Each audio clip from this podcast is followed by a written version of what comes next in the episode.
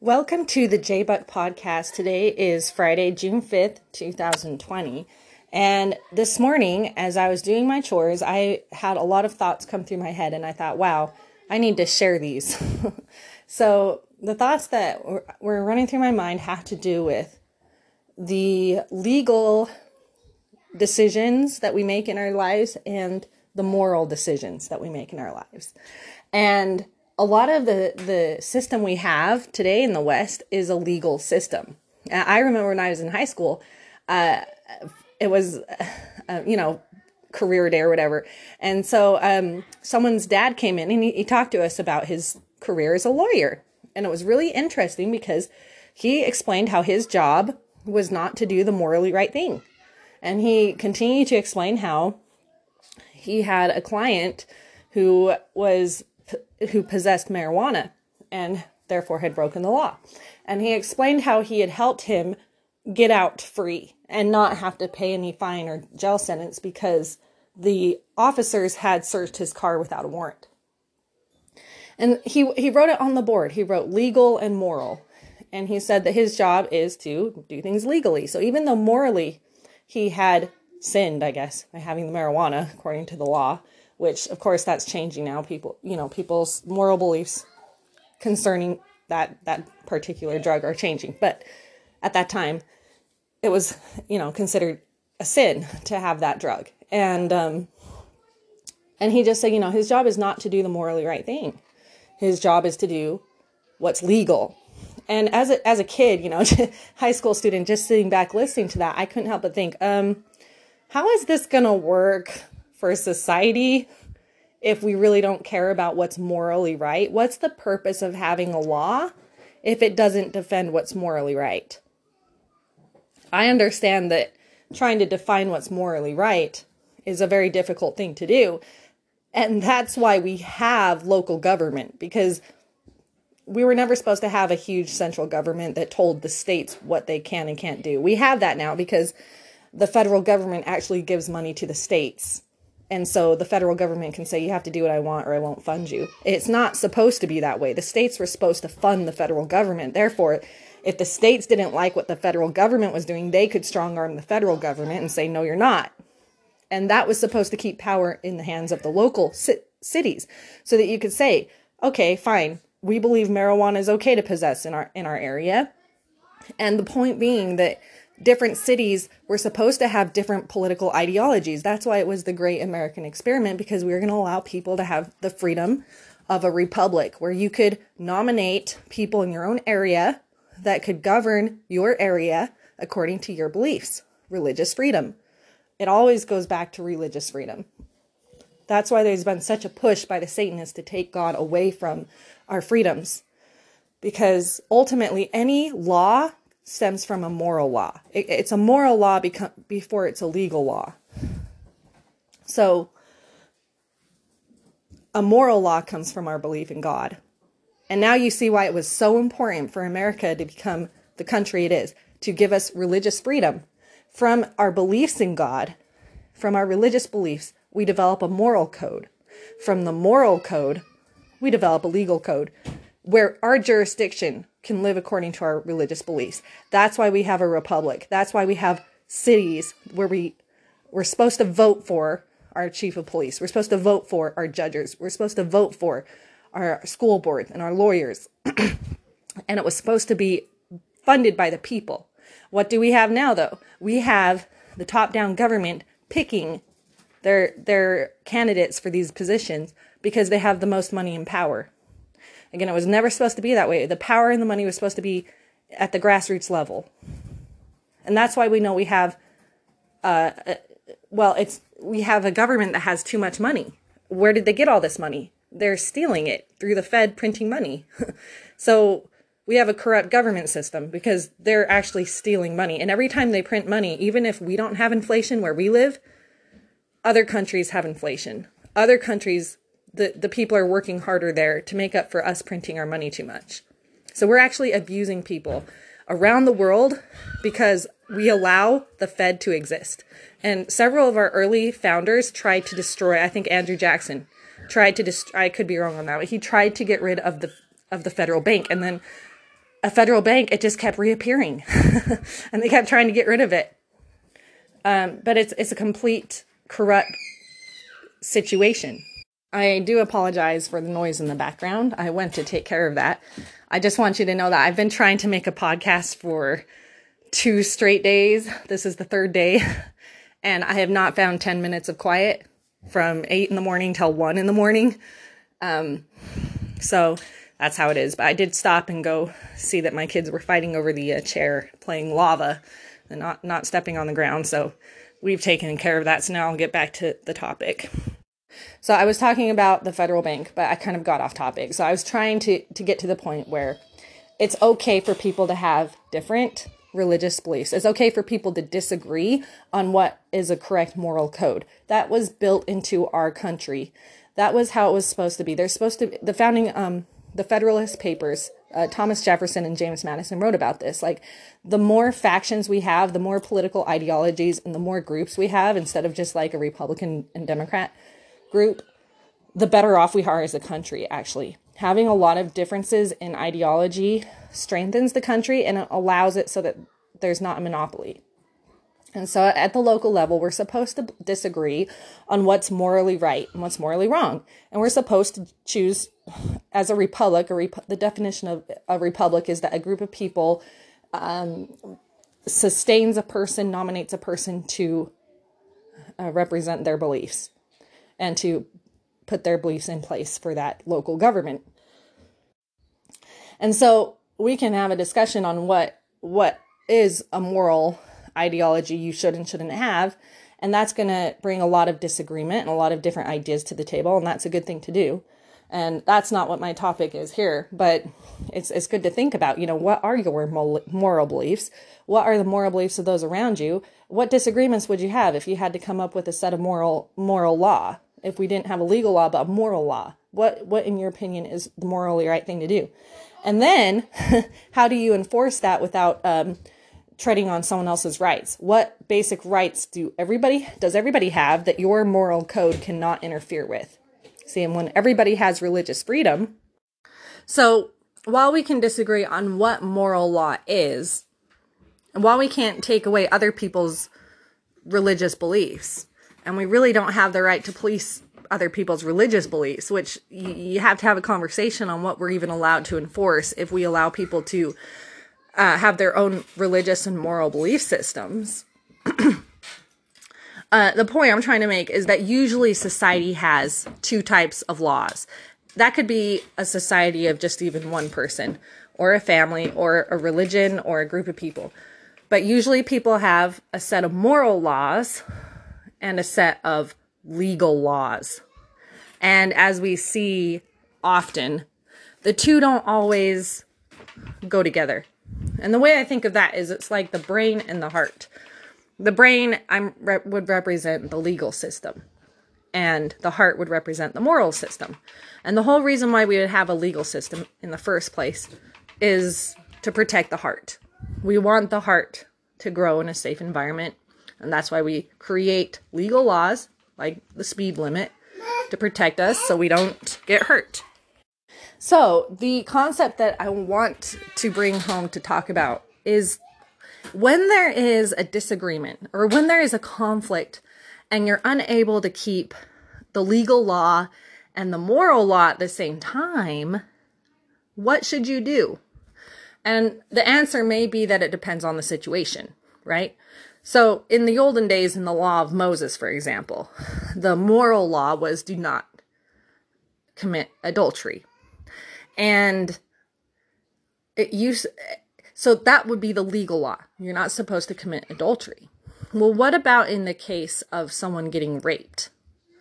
So if a woman was, I was just learning about this. It used to be that when a man and woman were married, according to the law of Moses, that a Levite priest would actually wait outside the house so that when they consummated their marriage, they would bring the sheet out and show the priest, because the sheet actually had to have blood on it to signify that she was a virgin. But it was more than that, because when the hymen breaks and blood is released from that organ that's got some blood in it, it makes the marriage a blood covenant. So it seals the couple. So if the girl had been sexually abused, then there would be no blood covenant in that marriage, and that would be a breaking of the law. However, according to the heart, that girl may have never desired to commit adultery or fornication. She may have been sexually abused. And so in that situation, what would happen?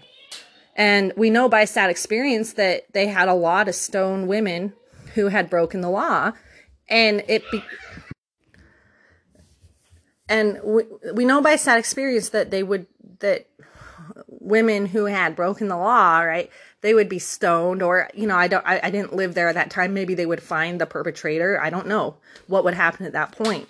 But the legal law was that death was the consequence.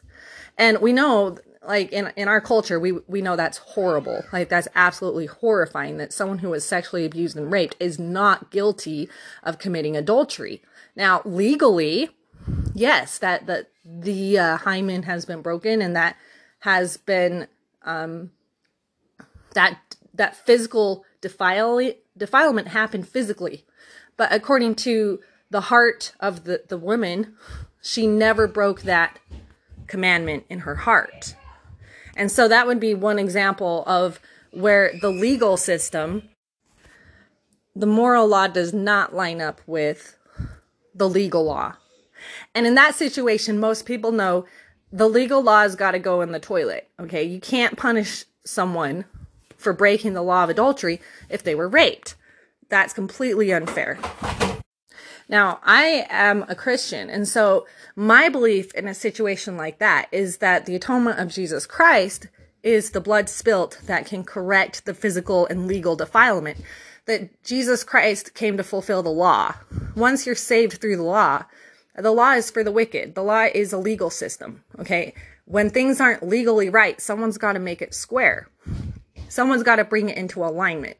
If you're trying to build a house and the corners don't match, then the house isn't going to work too well. So things do need to be in alignment, but there's some situations where it's impossible for things to be in alignment. You know, we had the same issue with Adam and Eve in the fruit, because Eve wanted to have children and she was deceived. She did it out of the order of the patriarchal order, but she was innocent. So I don't see that as any different than someone who's a rape victim, because it was an innocent thing. It was not on purpose. And yet, because she took the fruit and then Adam took the fruit, we have the fall of man. We have corrupted DNA. We can't be in God's presence anymore. And so the consequence is actually still there, even though it was done in innocence. And that's where the atonement of Jesus Christ makes it right again. And in our church, Church of Jesus Christ of Latter-day Saints, our second article of faith is very important. And that, I don't know that most Christians believe this, but I really believe it strongly, that we're not guilty for the transgressions of Adam and Eve. We're guilty of our own transgressions, because the atonement of Jesus Christ paid for the corruption of the DNA through taking of the fruit. And so if we are corrupt, it's not because of our parents, it's because of our own sins. Because of the atonement of Jesus Christ, we all have the ability to become perfected in Christ. So we're all sinners, because we're all still at that fallen level. And so this is where grace makes up for our innocence. And that's where you begin to see the wisdom of God. That's where you begin to see that this was on purpose. We're here on purpose because we couldn't learn if we didn't have a chance to make mistakes. And there you see a divine wisdom. We're not here because of a mistake. We're actually here on purpose. But the purpose is to have an environment where we're allowed to legally make mistakes so that we can learn and be perfected eventually through Jesus Christ. And if you have anyone in your life that's a relative, you know that a relationship is something that takes time to foster, develop, and grow. So we can't just come and be perfect overnight and then have our relationship with God exactly what God wants it to be. We have to have time to work it out. If you've got a marriage, you know that you didn't learn everything that there is to learn from being married in one day. It's through the years that you learn so much about marriage. And so you start to see that this this purpose of why we're here is actually to teach us more things than what we could learn if we were perfect. Being in a fallen, corrupted state helps us learn the value of a relationship. Because our relationship is with not only overcoming the flesh and overcoming the desire to sin, but with our Savior, Jesus Christ, who's trying to help us with our relationship with our Heavenly Father. And the system he's given us to help us is he's given us relationships in our everyday life. Hopefully we have a mother and father. Hopefully we have a husband or wife. Hopefully we have children. Hopefully we have aunts and uncles. And through these relationships, even if you're alone and you don't have that, you've got the earth, you've got plants, you've got rocks, you've got animals, the weather. We have a relationship with all these things every single day. Because it's in the relationship that we start to understand this conflict. That there's a time when there's something that's legally right and there's something that's morally right. And sometimes they conflict. One of the stories in the very first book of Nephi, if you read the Book of Mormon, is about this conflict that he has, Nephi is a very good and upright man. He actually has to kill someone for the plates. And it turns out that some people have argued that it was legal. But the fact is that he didn't want to have to kill that person. And he had to, because the moral fact of the matter was they needed the scriptures, because they were leaving and Jerusalem was about to be taken over by the Syrians. And they needed the scriptures. And the man would not give them the scriptures. So finally, Nephi found him drunk. The spirit said, you need to kill him, put his clothes on, dress up, pretend to be him, go into his house, get his servant and get the scriptures. And with the servant actually ended up going with him and going back to the wilderness where they were traveling, and eventually crossed the Atlantic Ocean, came over to America. That's the story of the Book of Mormon. And so we've got Adam and Eve. We've got this story of Nephi. We've got the story of Abraham, where he was told to sacrifice his son. Wow, that was a huge test between what's legally right and what's morally right. That was it was not, obviously it's not legally right to kill your child. But Abraham was going to do it because he loved God and was going to do what God asked of him. But then even God stopped him from doing and so obeying God would have been legally right. So killing his son would have been legally wrong. Obeying God would have been legally right. And for God to come in and to stop him from killing his son was legally right and morally right, wasn't it? And that whole scenario couldn't have happened without Abraham and God being in a relationship together. And so in the context of relationship, we're constantly battling this issue of what's morally right and what's legally right. I mean, I love my kid. Should I give them what they want? Because that's what you feel might be morally right, but legally maybe they didn't earn it. And so now you decide which should come first, my child's emotional well-being and the relationship and the feeling of trust and love between us, because the more of those experiences you have, the less chances there's going to be problems in the relationship down the road. Or are you enabling them by giving them something they want, they didn't earn, and now you're creating someone who doesn't value the ethics and principles of hard work? So it's a balance. Every single day in our lives, we have to balance these difficult principles. And I wonder if it's a core reason why we have relationships. And it's not just between our a parent and child or a husband and wife, but it's between the government and the people and the citizens. We need, police to protect us. But then again, what about when they don't protect us? What about when they're not following what's legally right? What if they're breaking? So it gets to be a conflict. It's a universal human conflict that we're dealing with. And we learn so much from these conflicts. It wasn't just Adam and Eve who were put in a difficult decision of what to do, what's legally right. Oh, Joseph and Mary. There's another example right there. Mary was pregnant and they hadn't consummated their marriage yet. What does Joseph do? Do you do what's legally right and throw her away? put her away? Or do you do what's morally right, which the angel said to marry her, and he did what was morally right? I tend to think that it's always best to do what's morally right, but I could be wrong on that, because then if you're always doing what's morally right, or you care about the emotions, then you might enable someone to do what's wrong. And that's where you have to be able to tell the difference and make a wise decision. So those are the thoughts that are running through my mind. Let me know what your thoughts are. Get on here, record your thoughts, and maybe I'll put out my podcast. Thanks, and take care.